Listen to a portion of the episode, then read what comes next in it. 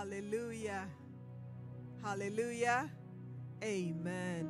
We thank God for another Wednesday and another opportunity to fellowship with Him and to learn about Him and to grow in our Christian life. It is the grace of God that has brought us this far, and we are really grateful for it. Amen. Amen. The Lord has been good to us. The Lord has been good to us. We are in the sixth month of the year. We are almost done and we are alive, and it is just by the grace of God.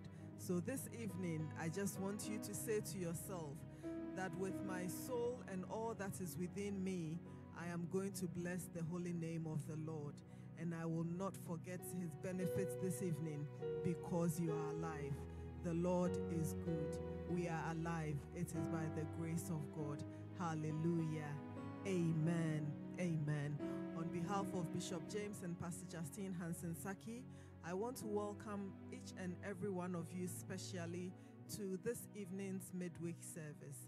If this is the first time you have joined us, this is Christ Church International and this is our midweek service. Today we have another edition of our Get Understanding services where Bishop James uses scriptures to answer all the questions that we have. It is not an accident that you are here.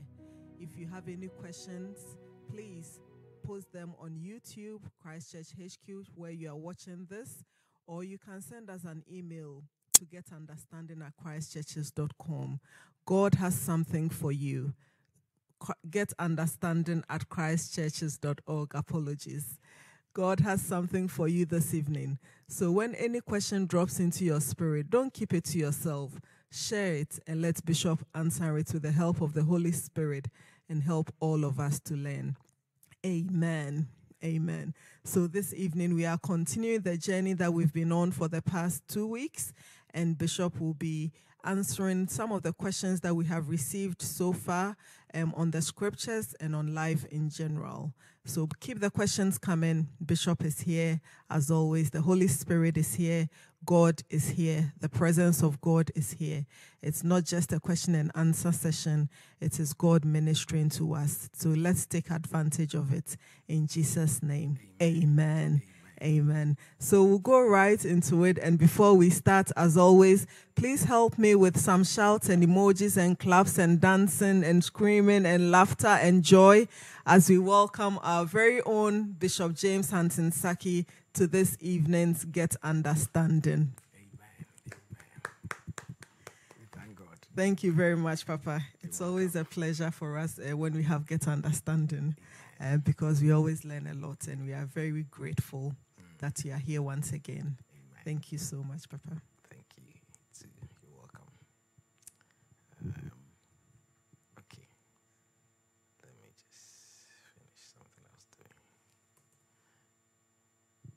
Whilst we are waiting for Bishop to um, kick off, remember to send out the links to your friends and family and invite all everyone that you know to come and join us and let's learn together. Amen. Amen it's a blessing again to come on for this wonderful session. As I've always said, there are times Jesus preached to the crowds, there are times he preached on the streets, and there are times he sat and he taught the people. Uh, in fact, one of his first preachings was that he borrowed Peter's boat, sat down, and he taught the people. So I'm sitting to teach. and, uh, and the Bible says, and they came to him and asked him many questions and he answered them. So the forum is also biblical, and we thank God for that. Let's all pray this evening in Jesus' name. Father, we thank you for your presence, for the grace you have given to us, for the anointing, for the power of God, for the blessing, the mercies of God that has seen us through the day. And we commit this session into your hands. We pray, come and teach through this forum.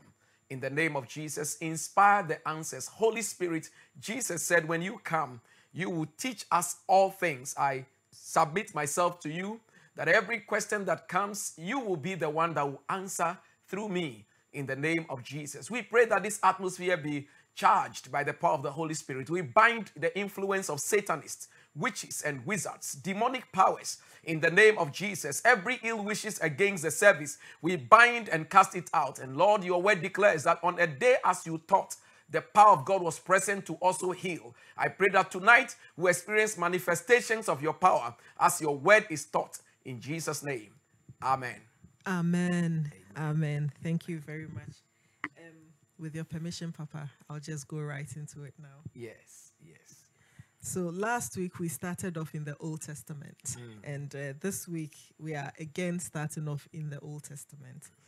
The first question that we have says that why did so many men of God, um, example Solomon, David, Jacob, and Abraham, have multiple wives in the scriptures, and yet there didn't appear to be any consequence or judgment from God?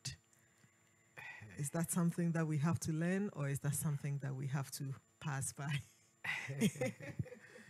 This is a very loaded question. It's a very legitimate uh, biblical question. Um, it falls under uh, practical theology questions. These are things we have studied about God, and then in practice, we realize that some things show themselves up, and sometimes people have tried to gloss over it because it appears to be a difficult question. Um, the question of multiple wives, eh, of course, that brings us that single word to describe it polygamy. And the questioner is asking whether, um, why did this happen in the Old Testament? And especially with the great men of God that we read about from Abraham and Jacob and uh, David um, and all of these patriarchs, we see that they were having multiple uh, wives.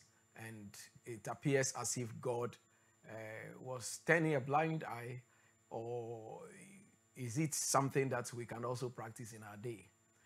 Um, there have been people, as we read the Bible, that one of the first arguments in support of this is that these were men of God and God didn't find anything wrong with it. And then there has also been the point that throughout the Bible, you can't find one verse, black and white, that says, Thou shalt not marry more than one. So they make a case out of that. Um, and so uh, these things come up. There are many societies and communities and cultures that also don't find anything wrong with polygamy. Uh, and most of the time, also, they try to go back into the Old Testament and try to justify it that why did God allow it if he had a problem with it? Um, the first premise for answering this question is that allowing something is not the same as approving it. Allowing something is not the same as approving it. And in answering this very age old question, um, there are three, at least three questions that we need to answer to answer the question. Uh, the first thing is, why did God allow it? The, the second thing is, how does God view it today? And if his view of it has changed, why did it change? And when we are able to find an answer to these three, it would have legitimately and biblically answered the question. And so if we take it from the first point as to why did God allow, like I said, allowing something does not necessarily mean approval of it. Uh, we are told that the Lord allowed an evil spirit to attack King Saul. Uh, it doesn't mean God approves of the ministry of evil spirits, but he allowed. So, just like every parent, you agree with me that there are many things that sometimes we may say yes to or just allow. It doesn't mean that our heart is with it. But if you keep on insisting that you want to go out at 9 p.m., and we said no, and it keeps on and on. Sometimes you'll be t- okay, you can go, but it is, doesn't really mean that I want you to go. Now, in the Old Testament and in the ancient cultures, you find that they were very patriarchal. That is, men were leading society. Um, when everybody gets married, there were still a lot of women who were not married. And so sometimes, because of the patriarchal society, if I'm taking you back to history and to the cultures that precipitated these sort of things, you'll find out that in those cultures, even if you are reading the Old Testament, you see the more of male dominance than female names. Now, women were kept behind. And therefore, in many of these societies, women were uneducated. They don't, they are not breadwinners, they don't have careers, they depend on either their father, their brothers, or their husbands. And at a certain point, men had to marry more so that they would take care of that societal pressure on women to protect them because at a certain point, it's either your father is going to protect you or your brother will have to protect you if you don't have a husband. And most of those who don't have husbands end up in prostitution, etc., to fend for themselves. And so some of these things became cultures in those days, and sometimes God overlooked. But it doesn't mean that He was giving His full approval to them. What will constitute His full approval will run through the scriptures, as we will see uh, shortly. But you will find out that this is some of the cultures that um, allowed these things to happen. And so it was a culture then. You'll find out that in the case of Jacob, it wasn't he who wanted another wife, it was he wanted one. Uh, the, the man told him that their culture, Laban said, their culture says that the youngest cannot marry when the oldest is not. So the oldest was given to her, him, and then he had to work extra for the one he wanted, and he ended up with two. And before he realized, he has ended up with four. You find that it was the same culture in those days. Remember, those cultures didn't know God until Abraham. Even though there was Adam there, and he knew God and taught the generation after him until he passed. Then we had got Noah and all the others that came along. And after Noah, we have Abraham coming into the picture. Now, these cultures and these societies were marrying more than one anyway. Um, and, and if you find out that that was the reason why Sarah even suggested to Abraham that go into my slave and that is still as me. Uh, so you have got these sort of things playing out. The first man to marry more than one is in Genesis 4, who is Lamech. Um, and so we see throughout the scriptures, these things were showing themselves, but we have to now go back and see that if God allowed this, does it really mean his full approval? What was his full approval? How does God view it? Much as we will not see it black and white, as people say, you know, I don't see it there that God specifically by his word says, Thou shalt not marry more than one. There are many more scriptures that point out to how he views the marriage he actually instituted. Um, and I've always argued back to say the fact that it is also there, it is not there in scripture that you shall not sniff cocaine. are you going to justify sniffing of cocaine because you didn't find it in the Bible? even though it's not there in the Bible, just like tobacco, we have got many scriptures that we can use to prove that God does not approve of such things. Uh, and so when we go back, we see these things are there. They are descriptive, but they are not prescriptive for us to follow. Now, back to the next question on, on answering this question, and that is how does God view it?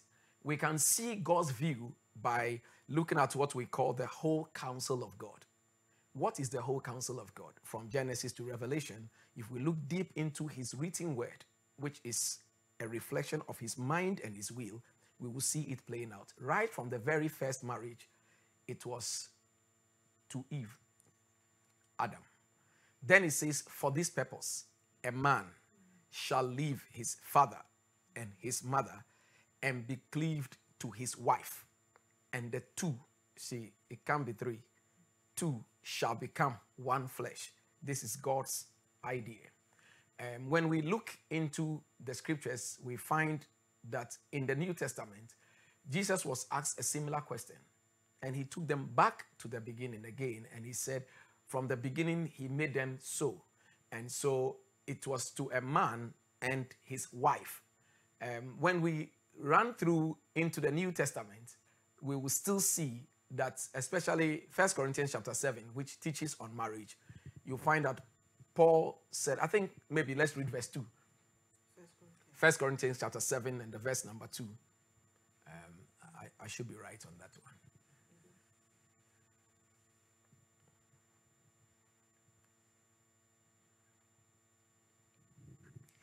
First Corinthians 7 2. Mm.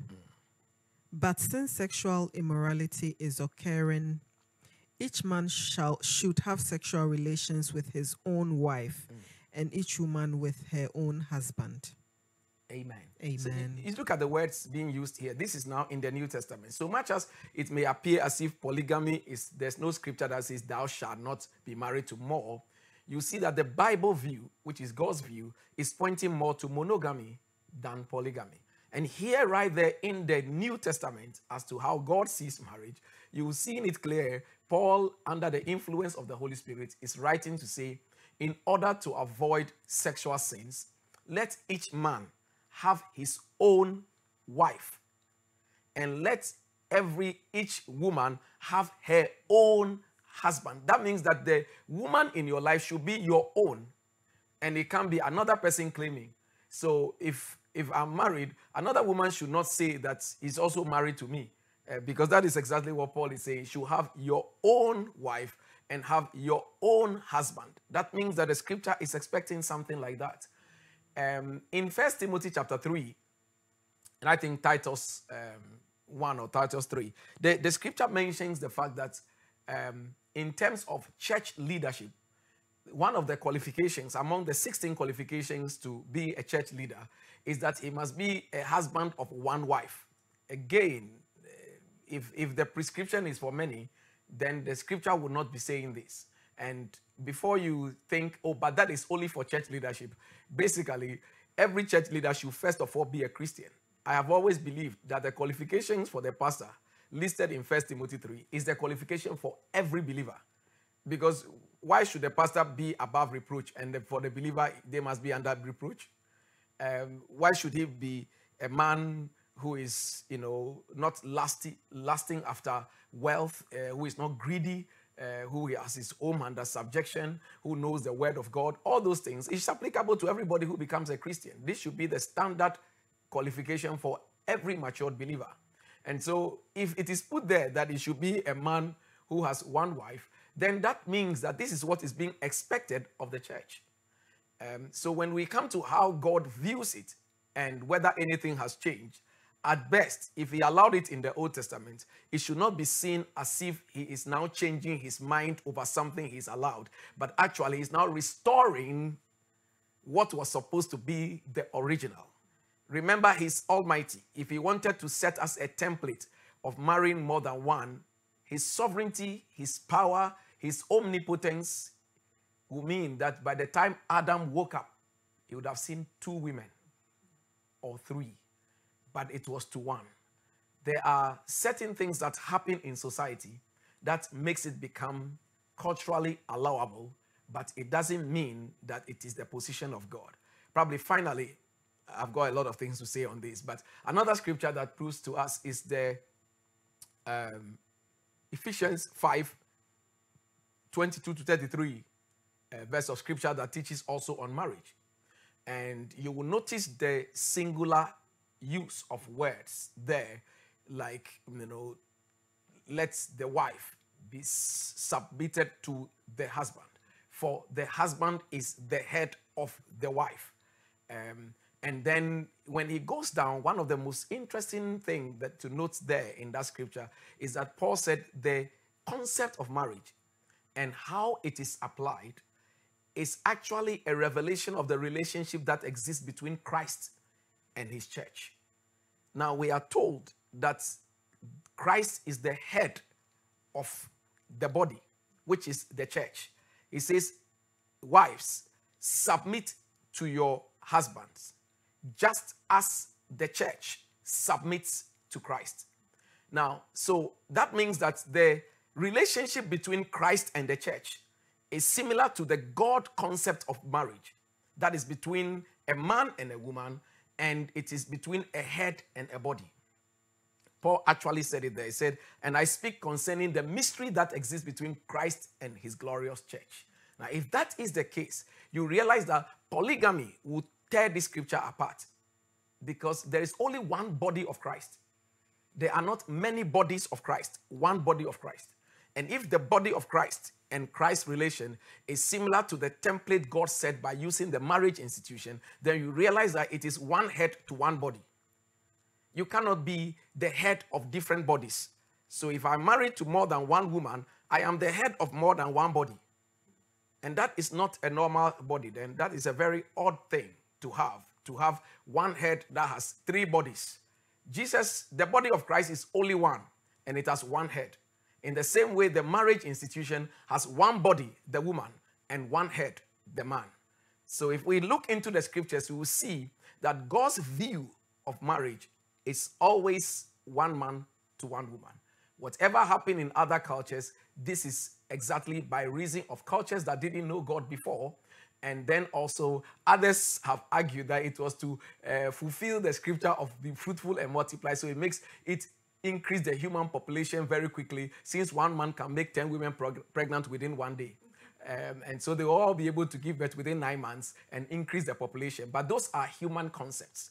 God's silence as to why he allowed it does not actually confirm that he actually approves of that. Besides, we know the consequences that also happens. Uh, Solomon loved many women and married many women. He ended up with 1,000 women, out of which 700 were his wives and 300 were his concubines. Um, the, whenever the Bible uses the word concubine for any of these patriarchs, they are actually wives, but they are wives of a lower status. In those days, class matters. So they were not just girlfriends, they were actually wives, but they are wives of a lower status. That is why they were recorded. So it's, it's important to see that, yes, Solomon did this, but if you read the scriptures well, there's also a very clear instruction. I think Deuteronomy 17. Deuteronomy 17, uh, maybe we, we may need to read that um, to, to help us uh, address this very uh, thing as well. I, I believe it should be Deuteronomy 17.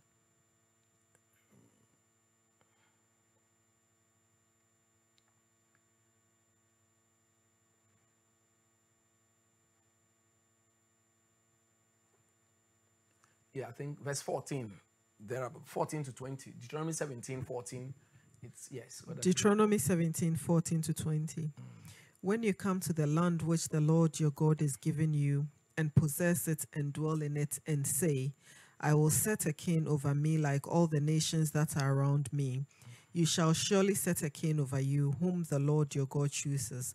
One from among your brethren you shall set as king over you, and you may not set a foreigner over you who is not your brother but he shall not multiply horses for himself, nor cause the people to return to Egypt to multiply horses. For the Lord has said to you, You shall not return that way again. Neither shall he multiply wives for himself, lest his heart turn away, nor shall he greatly multiply silver and gold for himself. Amen. Amen. So look at God again. This right there in the Old Testament says that even the king of his people should not multiply wives. Does that tell us, therefore? Now, so when Solomon, if this is the law of God, that they should not multiply wives, and Solomon becomes king and he multiplies wives times a thousand, um, he is breaking God's law. So the fact that it is being God is watching does not mean that He is approving it. Um, so it- because He has made His mind very clear, these were my instructions for my kings. So He may not be happy with them, but just like He created all of us, He may give a rule, but we have got to make that decision. And there were consequences. Solomon had consequences. Eventually, he bowed to Baal. He consulted, he milled images for all of these things, and his home was not at peace. I mean, all these patriarchs that we are talking about, there wasn't peace in the home.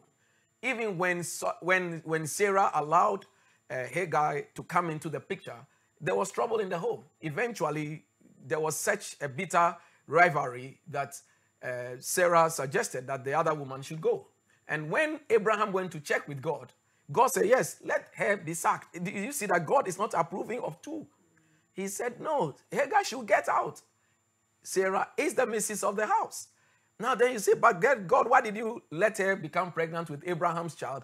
Yes, God said, I promised it was going to be between you and Sarah, but you allowed it. Once you put my process in motion, I am God. Just like He gave us free will. Some of us do stuff we shouldn't do. And you and I know God didn't want us to do it. But the fact that He still allows us and we can still stand and lift up holy hands in church doesn't mean He approves of what we have done. So, in the same way, we can't use that to justify that because this is happening in many cultures, then that is the case. But when we look at the bigger body of Scripture, the whole counsel of God, you will see that the point of marriage goes more towards monogamy than polygamy. Le- Let me end here, otherwise, I'll, I'll continue to speak for six hours. Thank you very much, Bishop. Um, if you have just joined us, Bishop has answered a very big question for us. Um, about why we have men of God in the Old Testament who had multiple wives. And it appeared as if the Lord had allowed it. And Bishop has explained to us that allowing something does not mean that you approve it. And um, when we look at the scriptures from um, throughout the scriptures from Genesis to Revelations, we see what the will of God is concerning marriage. And in the beginning, He created a man and a woman. And He said that the man, He put the man and the woman together, Adam and Eve. As Pastor Emmanuel has said, he did not add an Evelyn. Hallelujah. And we also see that the people who married multiple wives, um, they did not have peace in their homes. So if you want peace in your home, stick to the one person that the Lord has given you. And if anyone asks you that they haven't seen a scripture that says you shall not have multiple wives, Deuteronomy 17 17, it's there for you. Amen. Amen.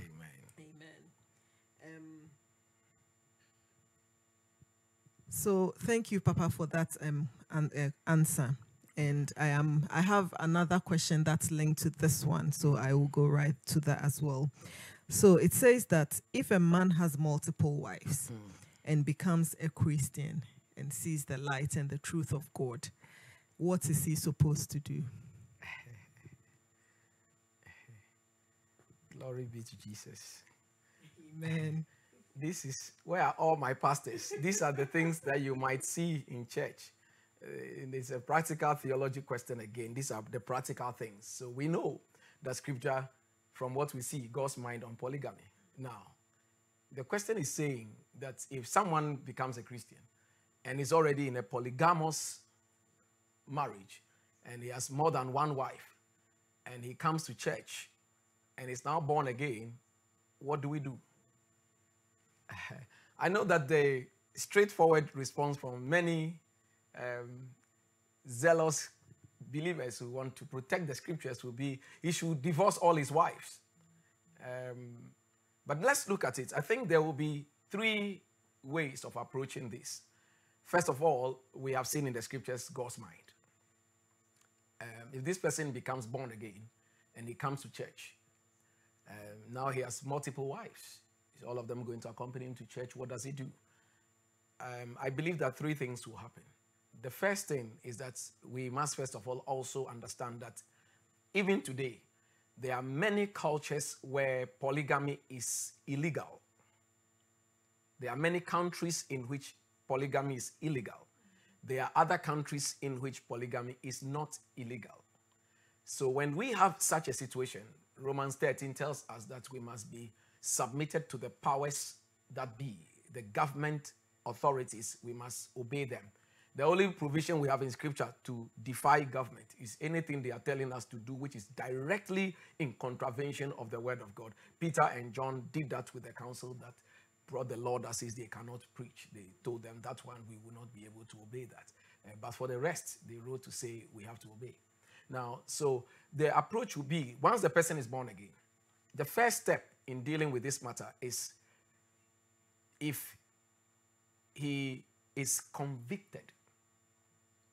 Because as pastor, you will have to explain to the person that this is what the Bible views this to be. Uh, you may have done this in your ignorance, but now that you have come into the faith, what do you do with the three wives that you have and the children? Now, it's not very easy in such matters uh, because you have to ask yourself if he's to divorce any of the wives, who does he divorce? The first wife or the last wife? Or the one among the three that he loves? You know, sometimes it's very easy for people to say it's the first wife. But our point also from scripture has also shown to find out from him actually which one did he love. Because we, we will not prescribe who you should divorce, but the point is that if that we come to that point, there must be one of them out or two of them out and leaving one. So, but we all know that Jacob ended up with four women, and indeed, it was only one of them that he loved, and it was not the first wife, because his first wife on paper was Leah. And so, if sometimes somebody does that, and actually he's not in love we really with the first one, sometimes something happened that is why he had to marry the first one. But that's a matter for him. As pastor, as Christian, as a leader, the approach to this, we've seen this before. So I'm speaking also from experience, apart from uh, the biblical approach. um, is that number one, he's spoken to, the scriptures are made clear to him. If he's convicted and the land in which he operates also has a law that forbids polygamy, then he's supposed to divorce all but one. Divorce all of them except the one you love. That's the one you stay. Now, it's a lot of work for him to do because he's not just going to get up to the house and say, I'm now born again, now get out. Now, you have to do that double work of sitting down and explaining to each of these your newfound faith and your belief and conviction in the word of God that you feel convicted that you are in error. Now, you divorce them, but you must maintain them in terms of their maintenance. And any children that came along, you are not supposed to shirk your responsibility on them, but you must you maintain these women. You are not supposed to be sleeping with them because you'll be committed adultery. Now, so that is the first approach. The second approach will be that this explanation is given from the scriptures and he doesn't still feel convicted, then he stays with them. But that person is disqualified from any level of church leadership, according to the scriptures in First Timothy chapter 3. Uh, and the third um, approach is if he's in a place, as I said, and there is the law. So, so the second approach, where he's not convicted, if he's not convicted at all, but there's a law in the place that says polygamy is illegal, he's supposed to follow the law because he's a Christian now. He must follow the law and still divorce them and leave only one because that one is the law of the land. In a place where the law of the land does not frown on polygamy, and he also does not feel convicted that despite all the biblical explanation, he still doesn't feel anything, then he carries on like that, but he cannot occupy any leadership position. Now that tells you how God views this. If this is, we see it in the Bible in First Timothy 3, uh, in Titus 1 6, and other places in the New Testament, that qualification for Christian leadership is based on if you are married, one man to one woman. That tells you this is God.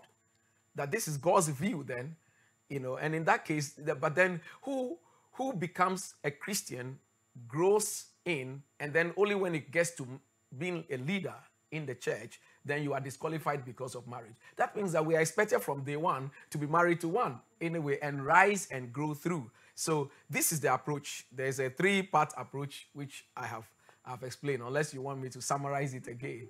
But I, I, believe that we've we've gotten the concept so that we can we can go on. Yes, please. Thank you very much, Papa. Um, I have one follow-on question to that. All right. Okay. So you know the scripture that says that when you divorce, um, uh, when a man divorces a woman, they are not supposed to get married again, otherwise they commit adultery. Mm. So through no fault of a woman, uh, her husband has found Christ. Mm.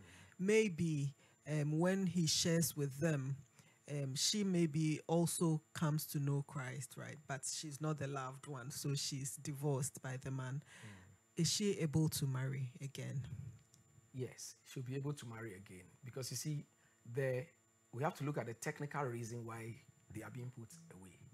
That the, uh, from God's perspective, the whole relationship was immoral. The whole relationship was illegal in the sight of God. Mm. So actually, they being together, as far as God was concerned, were not originally married anyway. So actually, technically, she is not married. She was never married, you know, in, in the view of God.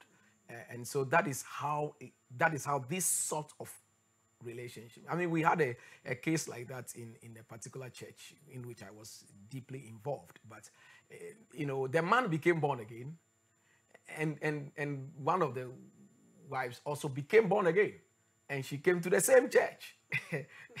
and it became a difficulty because the man was to marry someone else, and it's it just it was a bit of a something. But yes, these things will, will happen. Uh, but this is a practical way. If we are looking at it, what is the basis by which now that he has found Christ, he's putting them away? That means we, we, we were wrong in the first place to come in. So this is not recognized by God in the first place. So that means that actually, in the sight of God, this was no marriage anyway in the first place. At best, it is we were committing sexual sins. Mm. And so if you are now free uh, that frees the other person. Thank you very much, Papa. So we've had a lesson in practical Christianity. Yes. And these things are not very easy to handle. So No, thank you, thank you easy very much. Explain it here, but in the real case, it calls for a lot of diplomacy, tact, while still holding on to the value of the Word of God, depend standing on the right of the Word of God to to get things through. It's not easy. It's, it brings a lot of stuff. The children themselves and everything, but God's word must stand if we really want to see. One of the reasons why we haven't seen the move of God and the power of God is that there are too many compromises and human opinion trying to, you know, find its way to justify certain things and therefore render the word of God as if it's not relevant. Mm. But if we want to see God, let's obey God. Amen. Amen. God's word must stand. And if we want to see God, let's obey God. Hallelujah. Amen. Amen. So we will move on from um, polygamy and we'll go on to our third question, which says, Why doesn't God always heal? Um, that's another tough one because we are not always in his mind, even though we are told that we have the mind of Christ. But it is a very serious question because it has got a lot of implications and on the faith of people. Sometimes it, it can affect even those that's supposed to be matured, especially when healing does not take place. Um, there are many scriptures that tells us God heals. I am the God that heals you. Um, by his stripes we were healed. Jesus touched many and healed them. The Bible says that we shall lay hands on the sick, the sick will recover. James 5 13 says, If anyone is sick, let him call the elders of the church. Let them pray for him, anoint him with oil, and the prayer of faith shall save the sick. So these are all things in scripture. But I want us to understand in answering to this question, which really also answers quite a lot of other questions in that direction, is that God expects us to pray. He expects us to exercise faith. But I want you to understand, He only answers prayers according to His will. I think First John 5 tells us that, you know, we, we are sure that He will hear us when we pray according to His will. When we pray according to His will. First John 5, I think, uh, 14. First John 5, 14. First John 5:14. Now this is the confidence that we have in him that if we ask anything according to his will, he hears us. See, Amen. if we ask anything according to his will, he hears us. And one of our first legal approach to, to go to his will is to pray what he has made revealed in his word. Because you see, your words reveal your mind and indirectly reveal your will. So we go to him as first principle, take his word to him, which we believe is his will. But within the will of the written word that we take to him, there is also his prophetic and sovereign will. That means that even though it is there in my word that I want to heal, I may choose not to heal you for another reason, which would be solely his own um, and sometimes it's very important for this teaching that many people sometimes who have not received healing um, may have been, you know, treated as if they didn't have faith. Uh, but it, it doesn't mean so. There are people who have great faith and God did not heal them. And it's not because God is incapable of healing, but He makes the final decision whether He wants to heal. So it is true, we will act, we must continually pray for the sick, we must continually believe God to heal us, but the final healing will still come from Him. You know, there was a man who was born blind in the book of John, I think chapter 8 or chapter 9. And when Jesus saw him, his disciples asked, Who sinned? Is it his mother or his father? Jesus said, This one, neither mother nor father sinned. But this condition is there that will bring glory to God. So, for all you know, right from birth, God has projected 40 years ahead that his son will walk the streets, and this will be one of the demonstrations to prove he's the Messiah. So, for all these years, priests may have come, John the Baptist may have prayed for him, and he didn't see. Jesus came and did it. So, there are people that um, may not be healed, and it is not because God doesn't want to heal. In fact, if we go into the scriptures, you will find out that at the pool of Bethsaida, uh, Bethesda, at that pool, there was only one man who was healed. There were many invalids there. The Bible says an angel comes once in a year and stirs the water.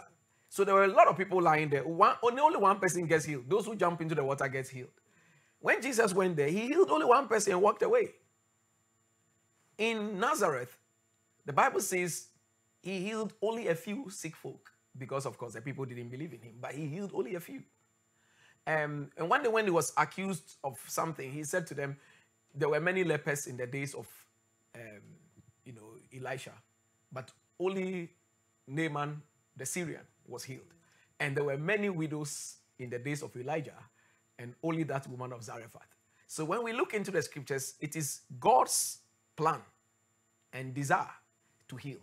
But when we pray to Him and we can exercise all the faith I have found out from the Word of God that He alone exercises that right to heal us.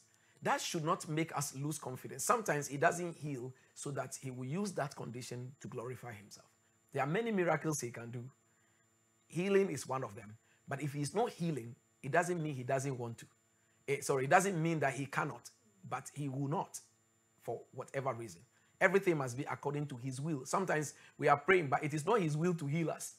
He wants to use it for something else. And if we look into the scriptures, I think First Corinthians, Paul had a situation like that. He had a, a physical ailment, a medical condition. And he said he took it to God. Remember, this Paul, he ministered one time in the book of Acts that the Bible says that aprons and handkerchiefs touch his body. People took it home and it healed every sick you are praying. Maybe his will and he will heal. And if he doesn't heal, doesn't mean that you don't have faith. You see, we must stop making people feel that they don't have faith. In fact, if you there were people around Paul. In fact, First Timothy 5, the scripture tells us about um, Timothy.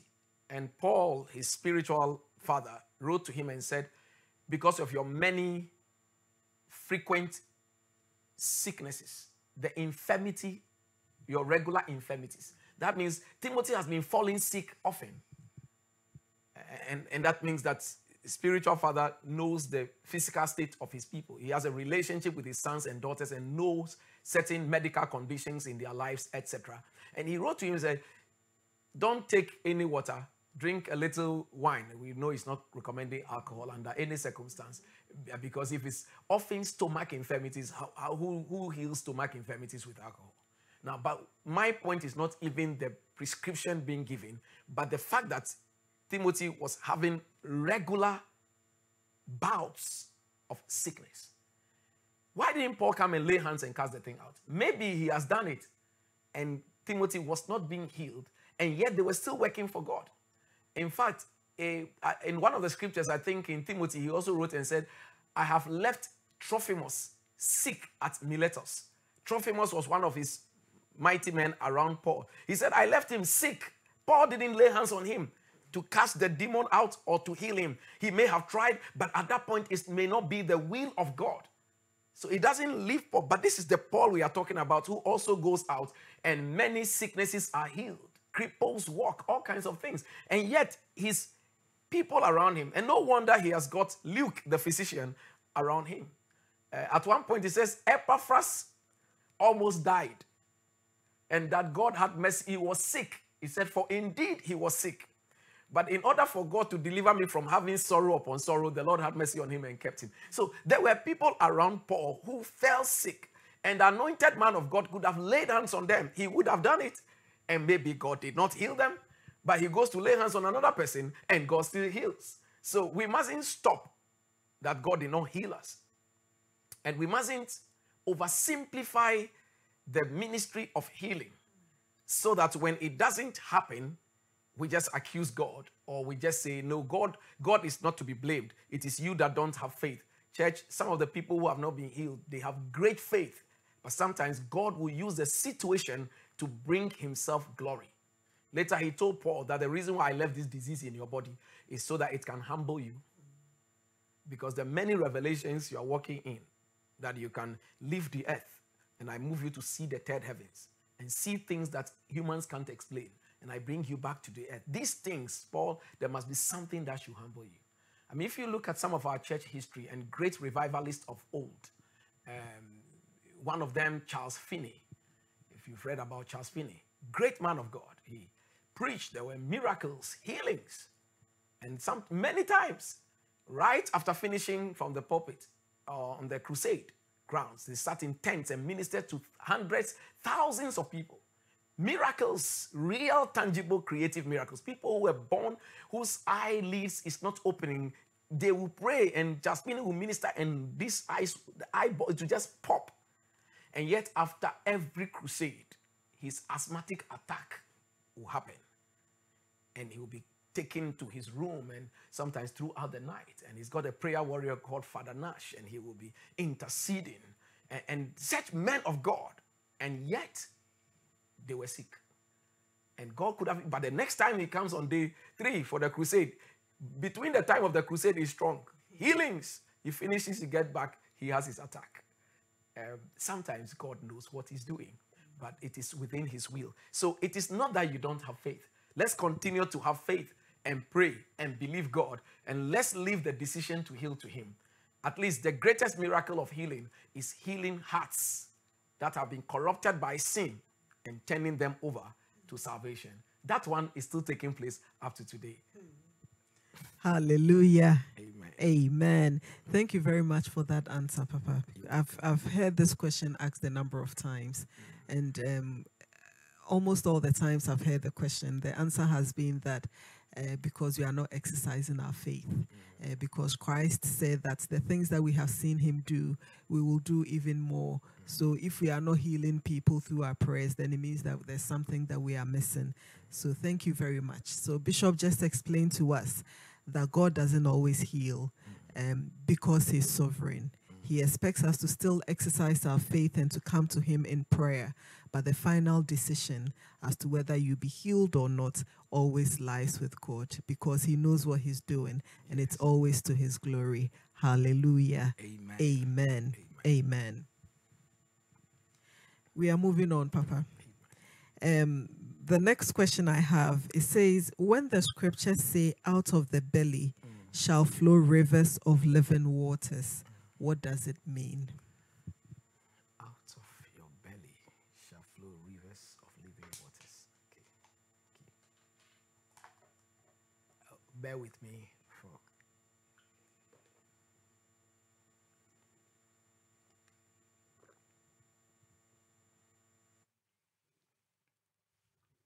I need to clear the airwaves. so sorry for the break in transmission. We, we are back. Um, the question again, please. Out of your belly shall flow rivers of living water. What does it mean when the Bible says that? Okay, so what does it mean when the Bible says that? Um, I think that um, John 7 37 to 39.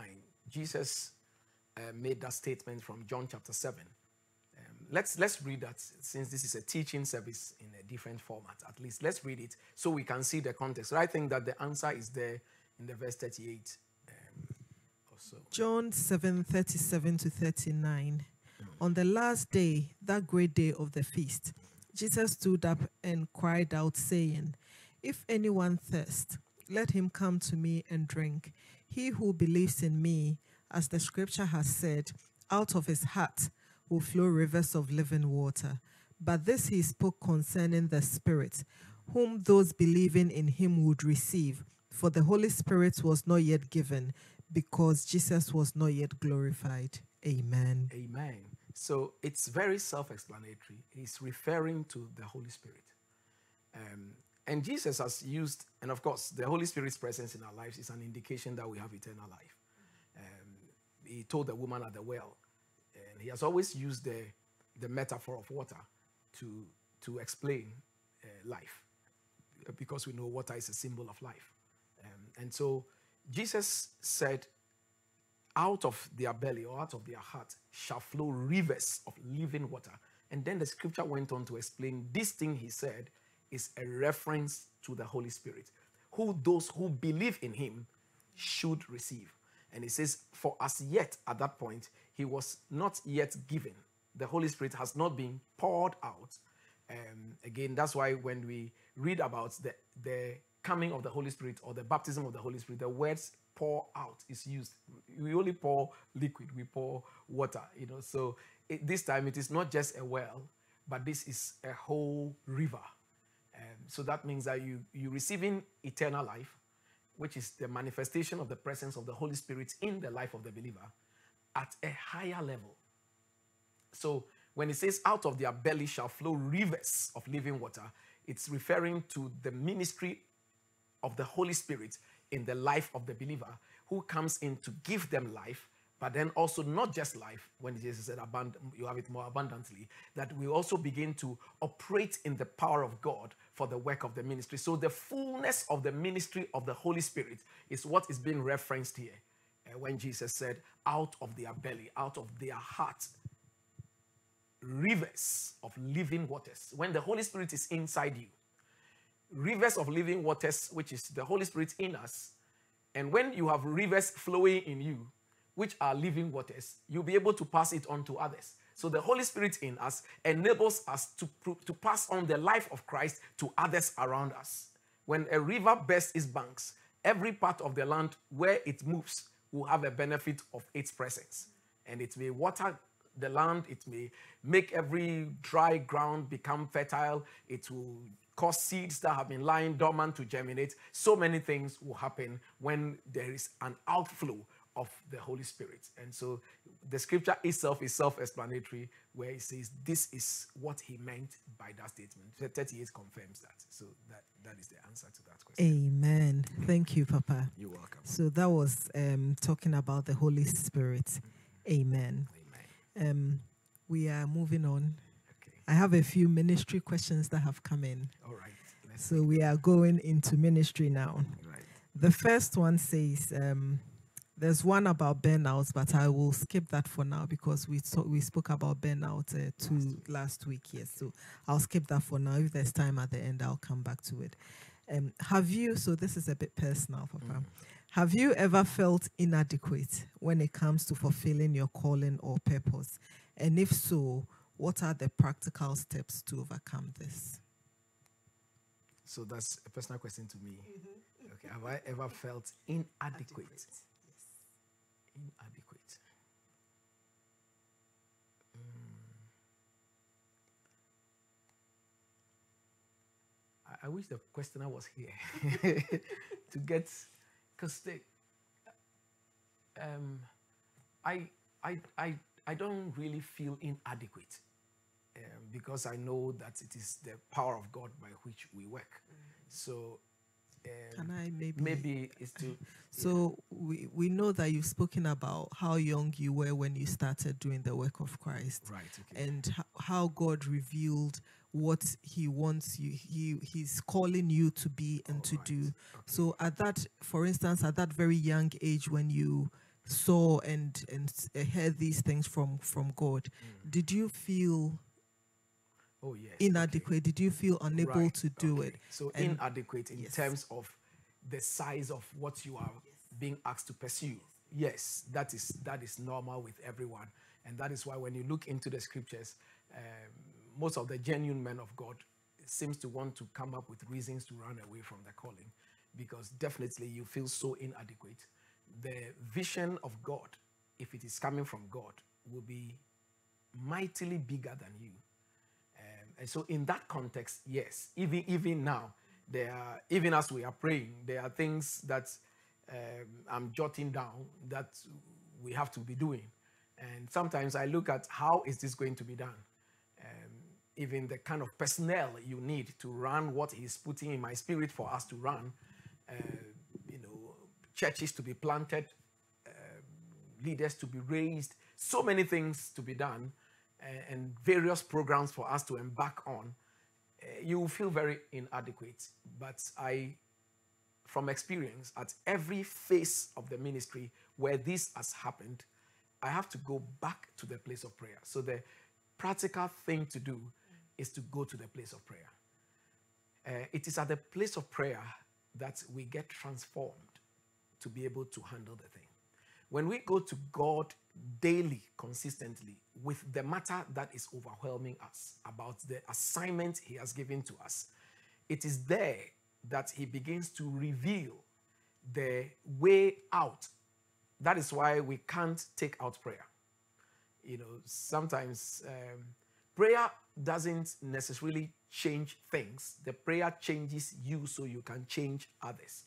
But it's in that place of prayer that God takes absolute control and then begins to speak to you or anoint you to handle the task. It's one thing to hear Him say something, it's another thing to avail yourself for Him to use. So, in my experience, that has been the approach. Um, I do remember when it was clear He's calling me to start a church. And I was still a student. So I was like, but how is it going to happen? You know, how is this even going to be possible? Even when I came to England and it was very, very clear this is what he said I should do, I was asking, but at that time I don't know anybody, at least there were only three people at least I know. And they, they don't look like people that will come to church. so I, you know, you feel inadequate, true. But then you have to now go, if it is about church planting, etc., I have to go into waiting. And indeed, some of the things that he's telling me to do, I know now from experience that I have to be withdrawing into, into waiting and seeking him for the grace, the clarity, the understanding, the strategy. Is one thing he speaks, is another thing seeking him further for him to equip you to handle it and to show you God is a strategist. So you realize that when he first met Moses at the burning bush, he said to him, I'm asking you to go and tell Pharaoh, let my people go. It was later on, as Moses kept going back to him, that at every phase he would tell Moses, Go to the palace, throw a rod down. But when he met him at the burning bush, that instruction was not there. So there, there's a detail within the plan, but that comes from going to him.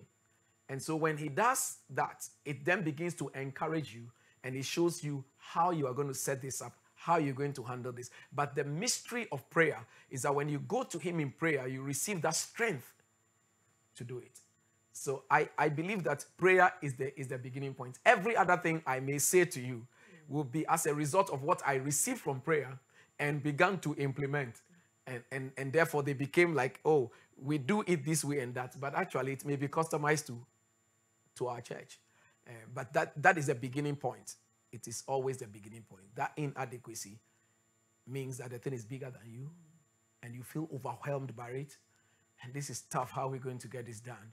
How am I going to start this in this place alone? How can I be one person starting this church alone in this place, on this campus, in this place? But there is a way to do it. And, and it is in that place of seeking God in prayer. And I've seen it work out. Even in our church in Kent, it's the same instruction I gave to, to my son to be doing the same thing I gave him. I know it's tough, but that is how it's taking off. Times of prayer, at this time, get up and deal with this and handle this prayer topic at this time. Four times in a day. Space it with your, if it's a university campus or like what we're doing, that is the way I have to do it. So there's a specific assignment, fasting regularly, times of prayer at certain times of the night, certain times, because you are breaking the ground. And and gradually I started getting the response of what we got a reaction from the powers of darkness. I said, yes, so carry it on at the same time. Pray this one, add this to it, add this to it. So it was a big mission and it is overwhelming for a young shoulder.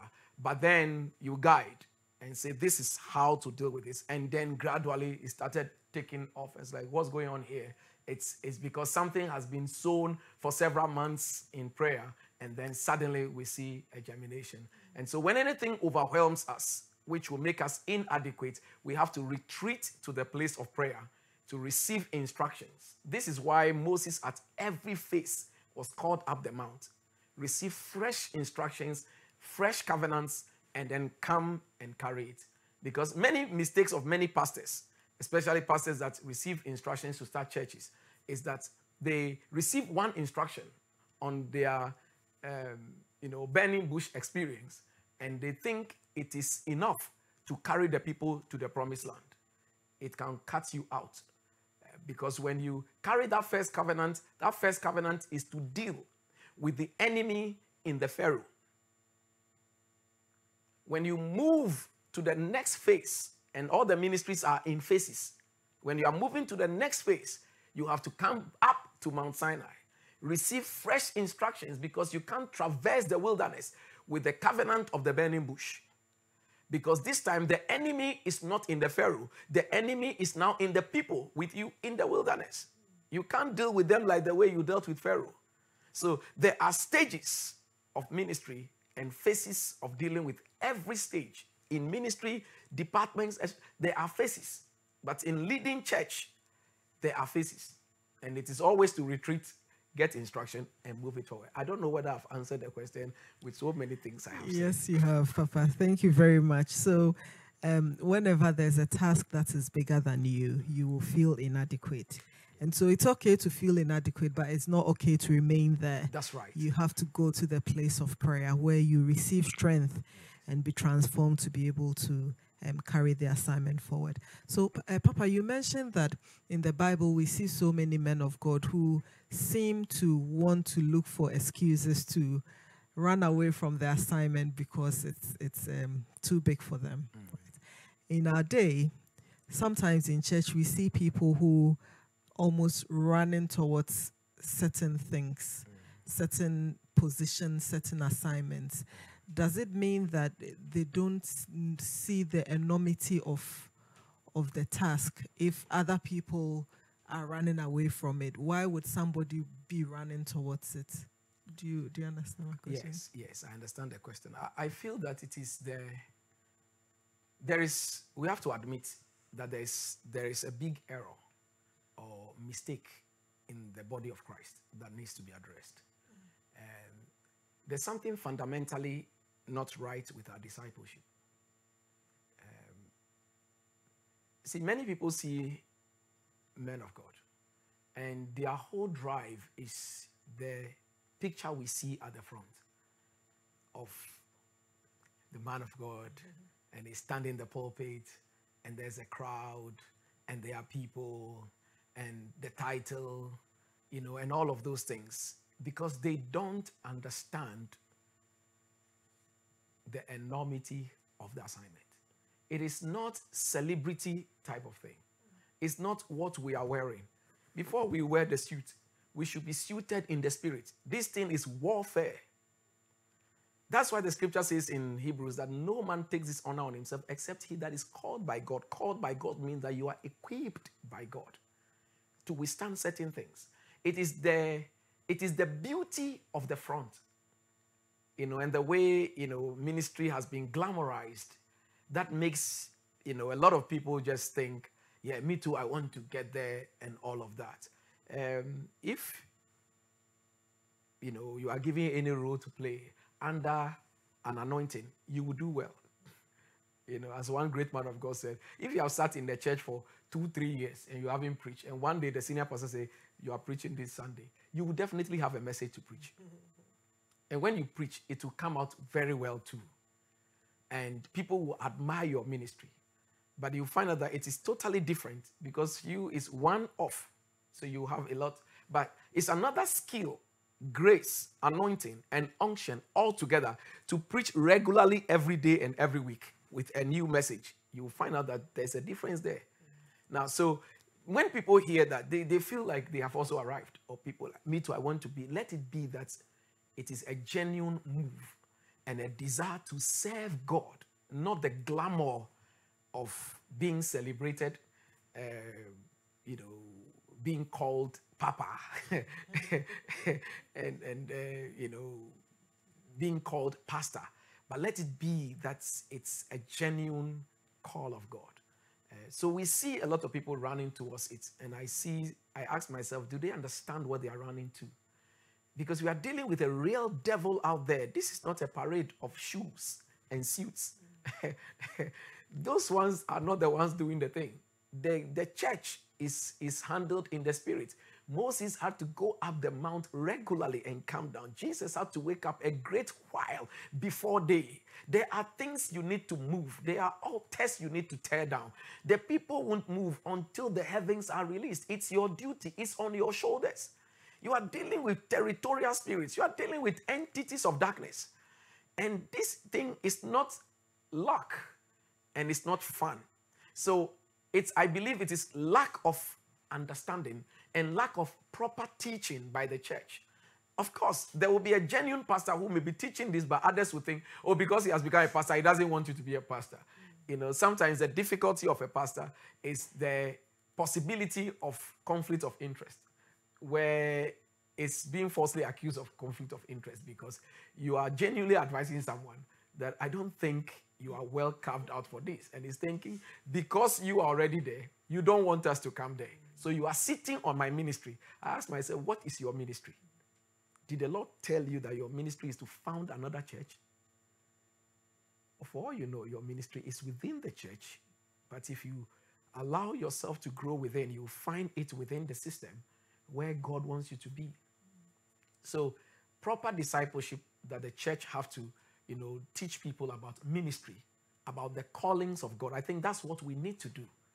Um, and then we don't look at things from because I'm seeing this person. Because there are certain people you see, and all the glamour you see. Let me share my heart with you. Some of them, they are not God. It's not God at all. There are some big things you are seeing around. It's not God. It has moved away from God. It's more man. it's trying to become like the world. It's about status. But this thing is about the lives of souls. And so let's understand ministry. And I think people won't understand until the church and pastors begin to teach the nature of the calling of God, the nature of ministry, and then mentor people properly into the ministry rather than just seeing that look at this, look at this. Facebook, internet, all those things, they are nice. But I'm telling you, that's not ministry. Amen. Thank you very much, Papa.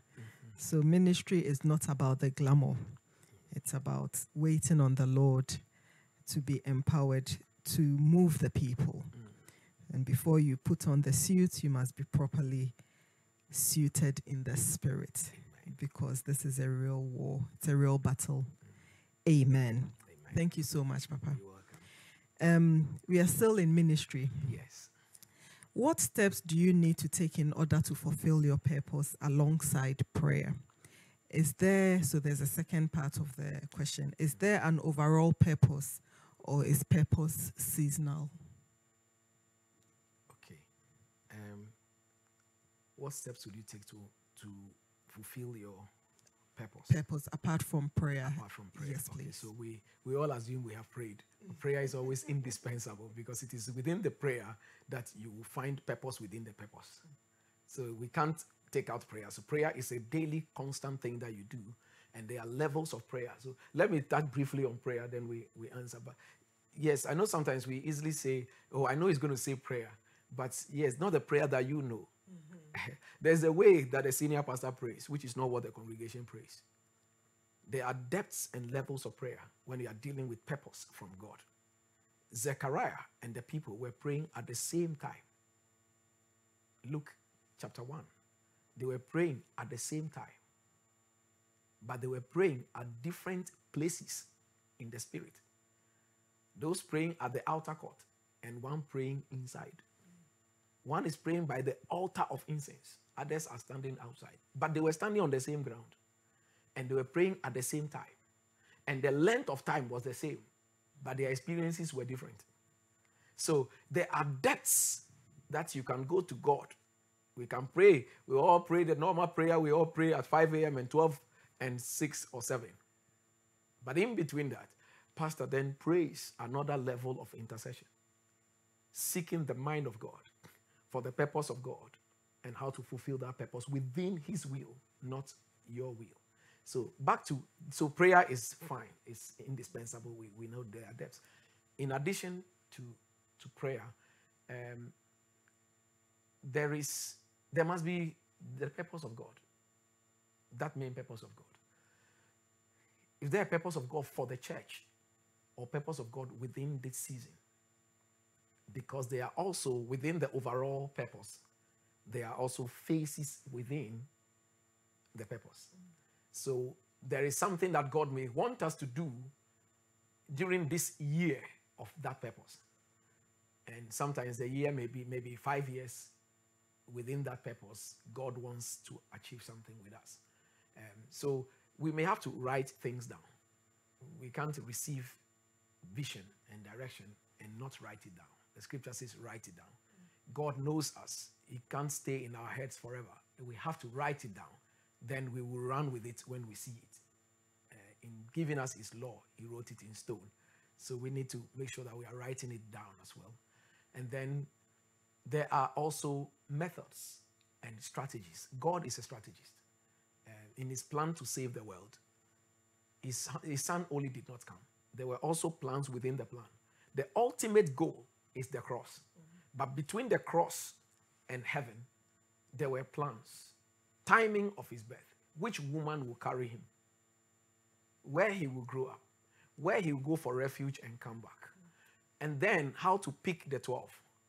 All that again, that's why I say prayer is indispensable. Even though he's the Son of God, he did not choose the 12 until he had gone to an all night of prayer again. That phase, when we got to that phase within the purpose, he went for an all night prayer meeting, came back and picked 12 out of thousands following him. Phases. So, in terms of personnel, who to work with, etc., we need to seek God, but then we also, then he trained them. So, training becomes part of the purpose within the purpose. So we can't say God has called us. This is the purpose. The achievement of the purpose now moves into putting the vision down in writing, strategizing, thinking through, and some of them God will inspire. The kind of people that you work with. He had to pray. He had thousands to, to do that. After that, he trained them, sent some of them to go and try it out, come back. Organization. It's very, very important. God is a great organizer. And if you look at Jesus, he had a team his ministry was not just because he's Jesus. You'll find out that between that and the cross, there was structure. As I always say, when some people were coming to look for Jesus, they had to go through Philip. And so, as if he is the chief of staff of Jesus' uh, ministry. And, and every senior pastor would need someone like that. He's the chief of staff. You can't go through Jesus until you have passed through him. They all came. And in fact, we, we can see there was a treasurer there but it tells you the organizational structure, even of Jesus of, of Nazareth. There was a treasurer.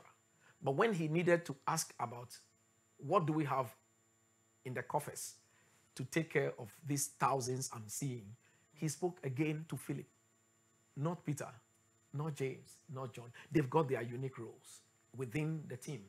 But anytime it goes to do with administration and management and access, Christ always had consulted Philip first. And when some people wanted, the Greeks came, for instance, that's one another example. The Bible says the Greeks came and they went to Philip and said, Sir, we want to see Jesus. I think they could have gone to anybody.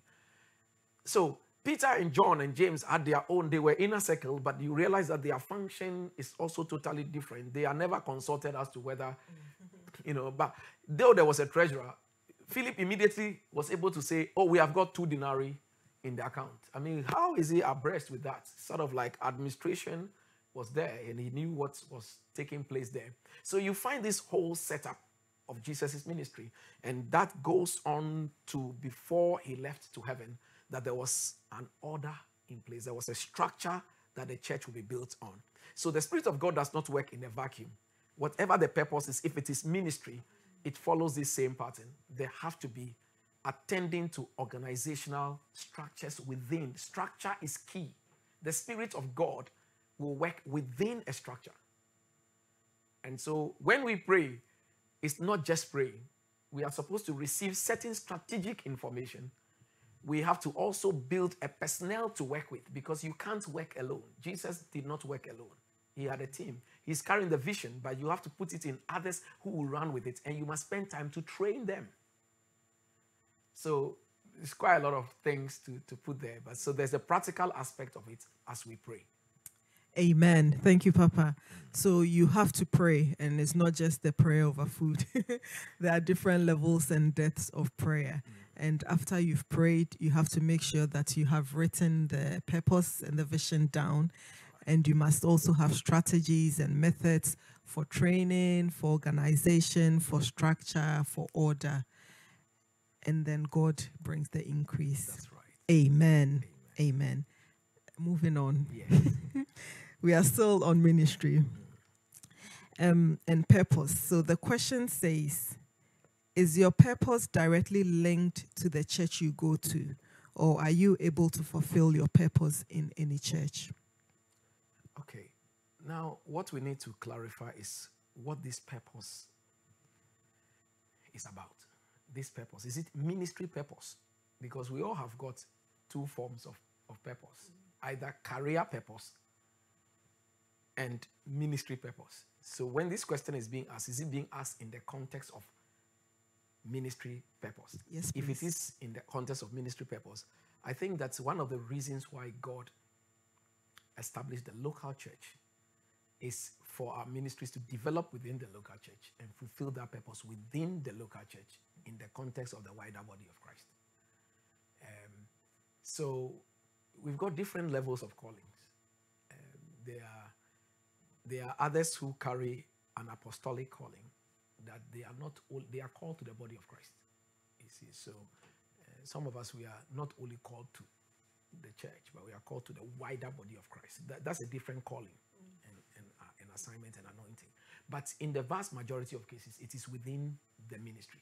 Because that, you see, the ministry may look ordinary, but it is a mysterious platform that raises and activates the callings of God. People don't know that there's, they are even going to be used in church until they attend a particular church. Let's say Christ Church. There are people who are leaders today that may have been in other churches before, but it is when they got here that they realize, oh, really? You know, this is there. How could how could this man bring this out of me? That is mysterious. That's strange. I, I never thought myself I'll be a pastor. Never thought that I'll be, you know, people say this like that. I, I never thought I'll be a deacon. I didn't even think I will ever stand before people and be teaching the word. And how is it I'm able to do this? So it looks, when others hear you, or people who knew you before, they may be classmates or family members, they wonder, where did you know this? You know, because something in that church has released that original plan of God for your life. So it is most of the time carried out within that local church. If it has to be outside, it has to be by prophetic leading. You know, and just not because I don't like my pastor anymore. you know, it's it, these things are callings of God. So in the vast majority of the cases, it is we fulfill that purpose within. The reason why sometimes people feel like, let me jump out of here, etc., is because you have not really known the purpose. Because you, you are fantasizing, you are assuming, you are thinking, I think I'm gifted this way and I'm better here, and they are not keeping me here, so I'm going the other way. Now, you may not be called to where you are going, you know, because you, you even don't know what it is. And that's why you will get there and try to carry yourself that way until after some time they realize that no, you are becoming over becoming here. And then you also become unhappy with them and say, These people they are they don't understand the call of God. And I jump to the other side. No, it's because you yourself don't know what you have been called to do. But most of the time, it is within that place that we fulfill it in many, many ways. Amen. So our purposes are most of the time linked to the local church in which we are. So I have a question, Papa. Yes. Um, you know how you said that your purpose is within the local church, right? And we know that within the body of Christ, we have different churches and different settings. Is there, can there be um, an instance where, according to the purposes of Christ, you are called to church A to do activity A for five years, and then you are then called to church B to do either the same activity or a different activity, or when you are called to a church, do you remain in the church for the greater duration of the time? Um, in the when we look into the scriptures, we find that we don't see what we now see today. Uh, it's still one church. different branches in many areas because there are so many things to still be fulfilled. You know, sometimes when people say this, you you find out that okay, with all the pressure they put, go, you realize that they've gone and they are not doing anything so significantly different from where they were. So you ask yourself, what was the purpose you were talking about? If it's God, we should see bigger things by now. And we don't see it. You know, there's nothing. It's so, it's the same that you were doing here that you felt probably you have something to do with someone. So that's a different matter. I believe that it is in one place. However, there could be a time where God may say something. And that is why I always say that have to be confirmed. That may have to be prophetic. And when it is really God, when you move, we should there should be there should be a tangible thing going on on the other side, not something mediocre. Mm. Then otherwise it wasn't him because he doesn't move to maintain the status quo. You know, when he Moses was with Jethro, Jethro was a priest. When God called Moses to another thing, it was higher than this. Anytime he has moved someone from a place, it was higher. Paul thought he was serving God, and he was therefore very zealous for the faith of the Mosaic law and Judaism. And then God called him out of that into his church proper. We all know the impact. Two thirds of Holy Scripture. When he was in the Mosaic religion, there was scripture already. He could not even write one. When he moved into church proper, you will see the manifestation of power, a higher dimension that God does not call us to move and be the same. If He really, really was calling you, and that is something that we have to check, you know, because every time people can, God is calling you, God says, I should leave here. After you leave, I watch and I can't see anything bigger. Can't see anything significant. And I ask myself, what was what was driving you? Is it personal ambition that you are calling as God?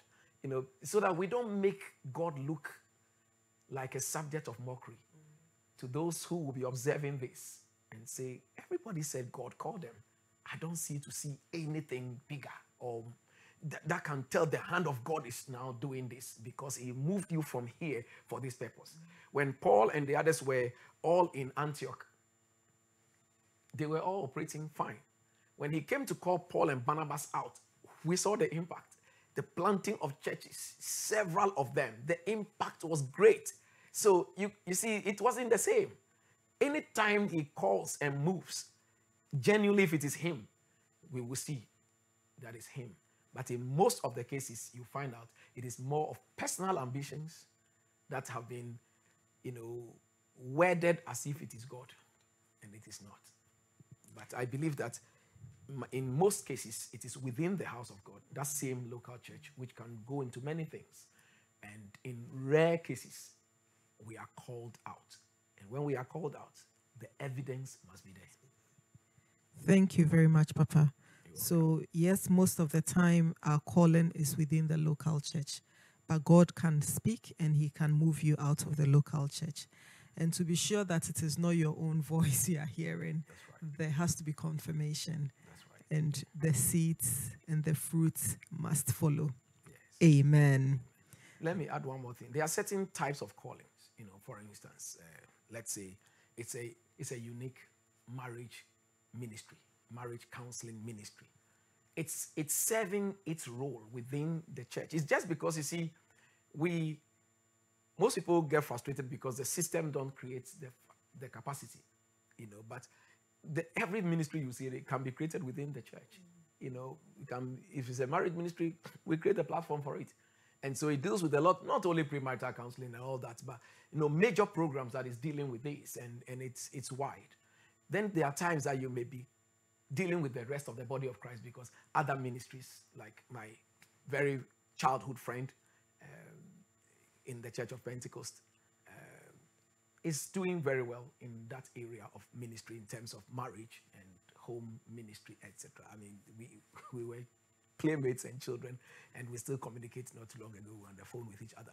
But the point is that he's, until he stepped down from the position he was in the Church of Pentecost, he, he's called by many other churches. But his primary ministry is within the church still. You know, so being called to go and speak to uh, at the marriage conference at the Presbyterian Church, it's not the same as I have moved out of Church of Pentecost and I'm now at Presby. No, it's you may receive invitations, and most of the time may be still subject to what your home has. Is there a room that your leadership? Okay, I think it doesn't conflict with your role here, so you could go and do that. Okay, you can't honor this one because the main house needs you for this. But those ones are for the body of Christ. And that is totally different from, you know, other things. Because every other thing can be within. And it's just the expansion that needs to. The platform is what most churches don't create. And sometimes it leads to some of these uh, things where people feel like, I'm not able to express it here, etc. But what is God saying? You know, what is God saying? Um, yeah. Um, how so? You said that every calling mm. can be accommodated within the church, right? Yes. How do you distinguish between a calling mm. and a desire to do something? And how do you then, if you have a desire to do something in church, for instance, how do you then find out if that is indeed a calling or it's something that you just want to do? And is it right to do something because you you have a desire for it, although you haven't really had a calling for that? That's a very good question. Um, in practice, most people discover their calling by doing what they desire to do, and then they find out that it has become a ministry. So sometimes it is not really black and white that I'm going to receive a calling from God or an anointing for something. But sometimes it starts off and then God finds you faithful and then dispatches an anointing for that. And then you begin to carry it through and it becomes a whole ministry out of which other ministries grow. So our overriding passion in the practice of ministry is to actually start serving God where we are and gradually it grows. Some people have got unique protocol ministry, but it didn't start off like that as a calling. It is started, oh, I want to join the ushers, and I joined. But then realize every point of the way, some concepts and ideas and things are coming. It's like, but I didn't know this before. Where is this coming from? Okay, you keep on building it, keep building it, keep on building. And then over time, it feels like this doesn't look ordinary anymore. It feels like there is a grace now being released for that. You see, God said, I have found David, my servant. I found him. With my holy oil, I have anointed him. So David was faithful, following his father, taking care of the sheep and all of those things. Then God found him faithful and then placed the anointing. So the process has always been God found Peter. Then come along, then unction is imparted. So they came zealous, they will become fishers of men, but progressively realize that something else is building, and then the anointing falls. So there are others who, from scratch, they can tell, or pastor may come. Sometimes you may not know, but pastor, your pastor may come and say, "This is the area for you." Stay there, and then gradually it builds up. I've seen people, you know, move into unique marriage ministries, and they started like that. You know, it's like I, just, I just feel like counseling one or two people are reading this. Okay, I give it a go. Okay, counsel this one. Let me see. Come and join me. Do counseling. Let me see. You know, so you are observing. You're observing. Gradually, it feels like this thing is there. You know, and it can be, it can be built upon. So there are many, many things that start off like that. There are people who lead choir, and when they started, they are like, no, I don't think I can even sing. And then gradually, it's becoming. You realize, no, this is a calling. But previously, it wasn't there. So not everybody will see their calling as calling as we are calling it now. Mm. You know, it didn't start off like that. I didn't know what was happening to me. I was just zealous for God. And preaching the gospel, as I always say, go to funerals that I'm not invited so I can share tracks and, and things like that. But then God finds you faithful and begins to pour his anointing, and gradually it, it, it becomes a ministry. So let's not be looking out for until I hear a call because sometimes you may not hear anything. Sometimes it may be your pastor just comes and say, Start, "Do this," and it's like I don't think I, I, I love the whole thing, but gradually you start it faithfully, faithfully before you realize it be becoming a calling. So we don't want to put God in a straight jacket to say, "This is how I'm able to." Apart from all of this, there's also the classical means by which He comes in dreams, visions, and in prophetic utterances to say to us, This is it. Even sometimes people receive a prophecy and they don't look anything like it. But you must start somewhere. Start serving God somewhere. That's where it starts. Amen. Amen. Thank you, Papa. So not everyone gets the calling as we we we think it is. That's right. And most people discover their calling by doing the things that they desire and love in the house of God. So don't just sit there and wait to hear God say, go into this department or go into that department. Start to serve the Lord where you are and where you find yourself. Let me let me add one more thing um, in terms of because it's something that sometimes bothers young people or even people in ministry. That's why I say start somewhere. And also, don't program your mind that Bishop said God spoke to him this way, so God is going to speak to me that way. He doesn't speak to all of us in the same way. Um, Moses was a prophet. He had to see a burning bush. He had to turn, put his rod down, it changed into a snake because of the kind of assignment he's been given and what he was overwhelmed by. Jeremiah was a prophet. He didn't need to throw any rod down or anything. He too, he cried, said, I'm a child. God told him, if you do that, I will embarrass you before the people. Hurry up and take the call. Amos was a farmer. There was no sign of anything, but it didn't make him less of a prophet. So when we look into the scriptures, you find all these people receive different levels of calling, but they are called. So that is the reason why. I mean, when David was called, we all knew that only Samuel was told, go to the house, pour oil on me, who became. Later on, as we examine David, we realize a unique anointing is on him. Three levels of anointing the anointing of a king, that of a prophet, and that of a priest. All the three were in him. You can't see that in him as a shepherd. But somewhere along the line, that began to kick in. And so we all start from somewhere. You know, that is why some of the things we do in church, I could do them because as we were growing up, we served everywhere. We've ushered before. We have been in the choir. We have been sacked from the choir before. We, because they said my voice is prayer. Pastor came and sacked me from the choir rehearsal. He said, "What are you doing here?" I said, "I've joined the choir." He said, "Get out of here. Go and pray." Uh, where I went to pray, not knowing that is where the thing is. But he didn't say, "I sense there's a prayer anointing on you." He just came to the rehearsal, and sometimes senior pastor goes to the rehearsal and observe things. People know why he's doing. Then suddenly that day, I've been rehears- I've been going to rehearsal for three weeks. The pastor of the rehearsal of the choir didn't have a problem with me. All the people there, me too, I joined them and I'm singing. On this very faithful day, senior pastor comes. He look on the stage and say, Who is there? What are you doing here? Say, I've joined the choir. Get out of here. Get out of here. Who allowed him? Go and pray. This voice doesn't sing. This voice prays. That's what he said. I went to join prayer. Uh, if I look back, the rest is history.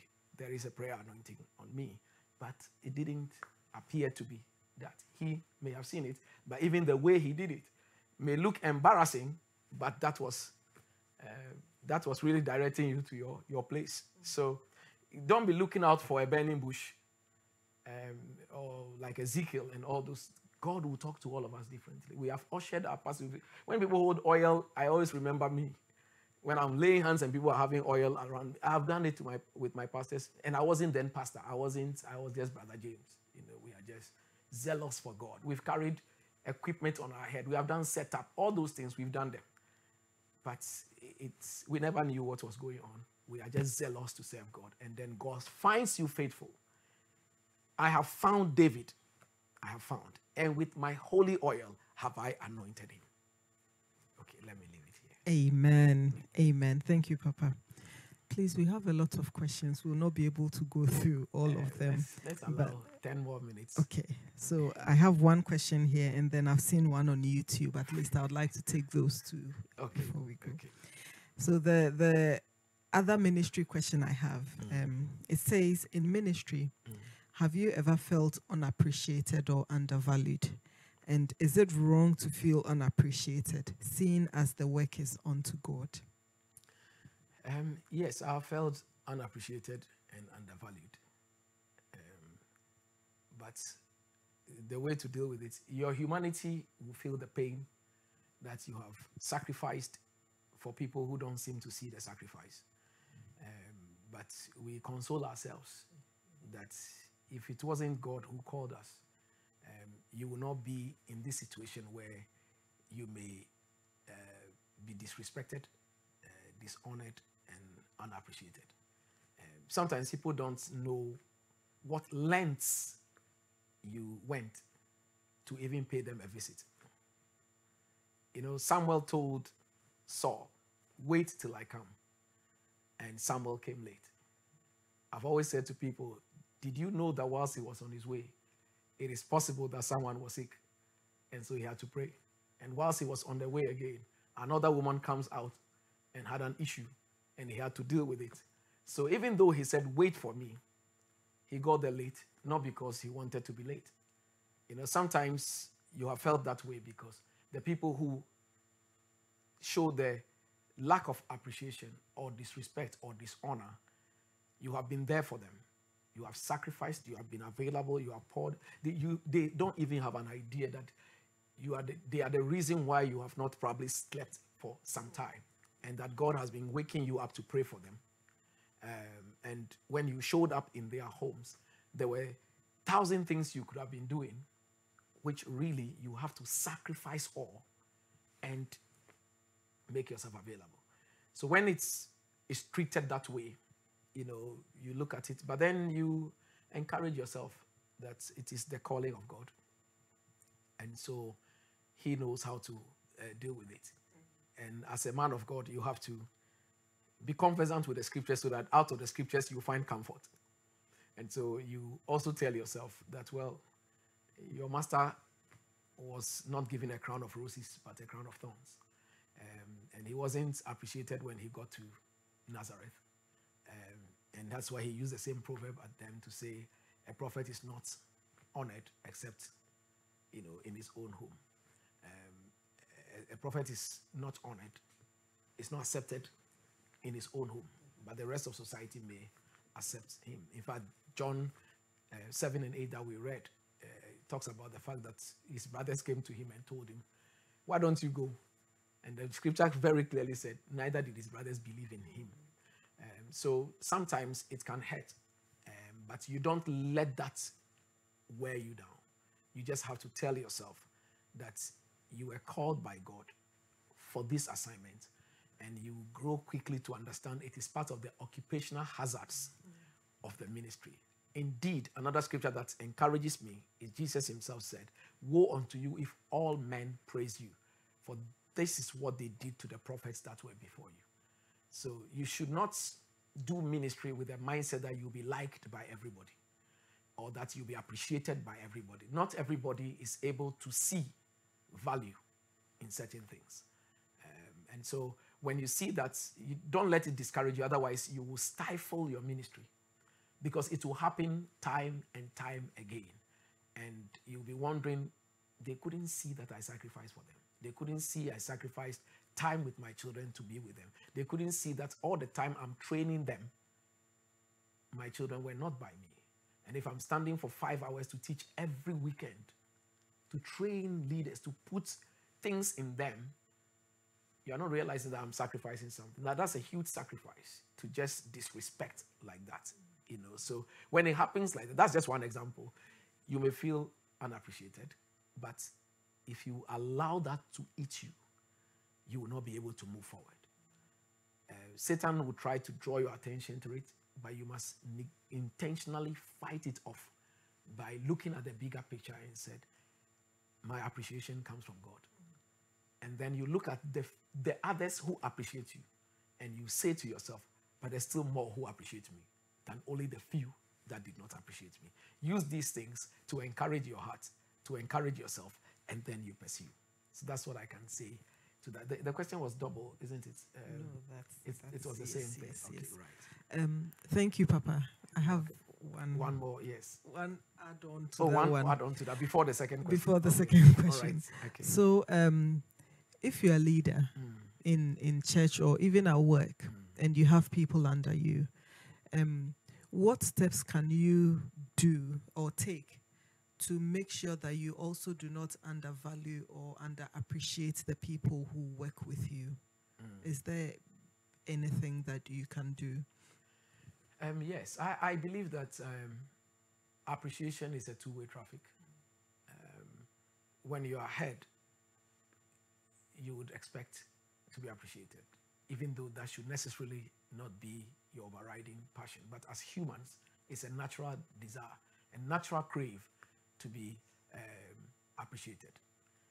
In the same way, the people under us also deserve to be appreciated because you know they assist you in making your role work. So whether in ministry, in a department, or in your career, you must set the right example in making sure that the people who are helping you, people who are assisting you, must also be greatly appreciated.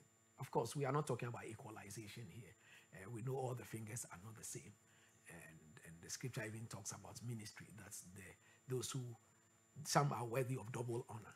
Uh, but at the same time, there must also be encouragement.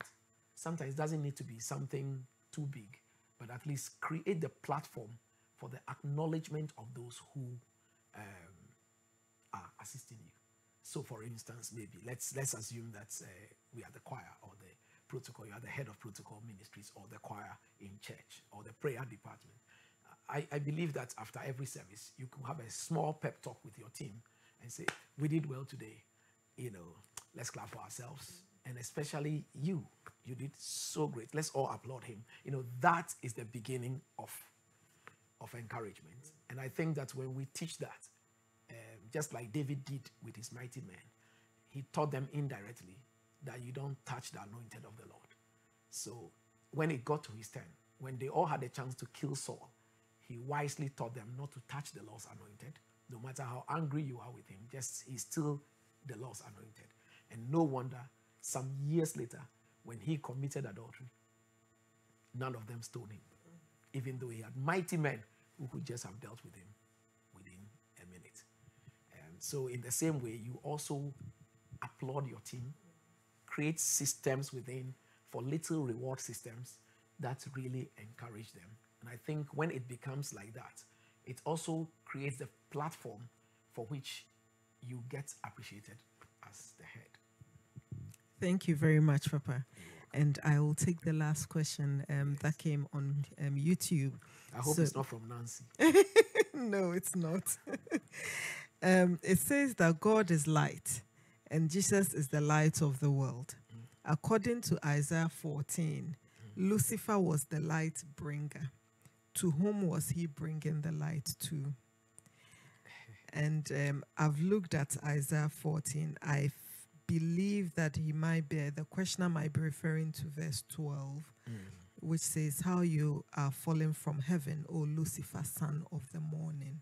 I think other versions have said, um, Bringer of light. Mm. And um, that's the question that came via YouTube. Okay. So, um, Lucifer means light of the morning or bringer of light. This was his name whilst he was in heaven. And it's still his name. Uh, except that's why Paul said that even Satan has manifested as an angel of light. So he was an angel of light. That was his name. The name Lucifer means light, bringer of light. He is not the same as the light of the world. He was that light. He was named that in heaven. When he's cast down to the earth, he's not a bringer of light, mm. but the king of darkness. And when this, before he was even thrown down from heaven, there was darkness on the earth. When God will start the recreation of the earth, and I'm using that word because when we read, it looks like something was there before. That is why in verse 1 of Genesis 1, it says, In the beginning, God created the heavens and the earth. The rest of creation that we read on did not say there was, I'm not, didn't, we, we, are not told how heaven was created, mm. but then we are told about the earth, that there was void and darkness was upon the face of the deep. And then God said, Let there be light. You know, and if you watch it, it was not the sun. He had already said, Let there be light, and there was a light. Then, when he started creation, before he brought the two great lights, one to rule the day and one to rule the night, but there was a light. Then the scripture tells us in John, this is the light that lights every man that comes into the world. Jesus Christ is the light. So Satan is not that light. That was only the name, the meaning of his name. But it doesn't mean that he brings any light into our world. And that's why when we become Christians, Jesus also said, You are the light of the world. We are not Satan. You know, and you are the salt of the world, and you are the light of the world. So you see that the context is not the same, but the meaning of Lucifer is bringer of light, or son of the morning, or light of the morning. Um, I hope I've answered this person's question. Thank you very much. I, I hope the question has been answered. If it hasn't, or if you have any uh, follow on question, please send it through to us and we will put it to Bishop when we have the time. And on this note, um, I think it's a very good point to say thank you very much, Papa. Church helped me to say thank you to Bishop. Uh, we have been on a journey again today. Yeah. We have gone from polygamy, from marriage, polygamy, um, through to ministry, through to practical Christianity, and how to tackle some really hard decisions. And um, Papa has really answered the questions. He has brought understanding to us. And so, Bishop, we want to say thank you once again. It's get understanding. I mean, there are like um, 20 sermons put in one, That's and we right. always learn a lot. So, thank you so very much. Amen.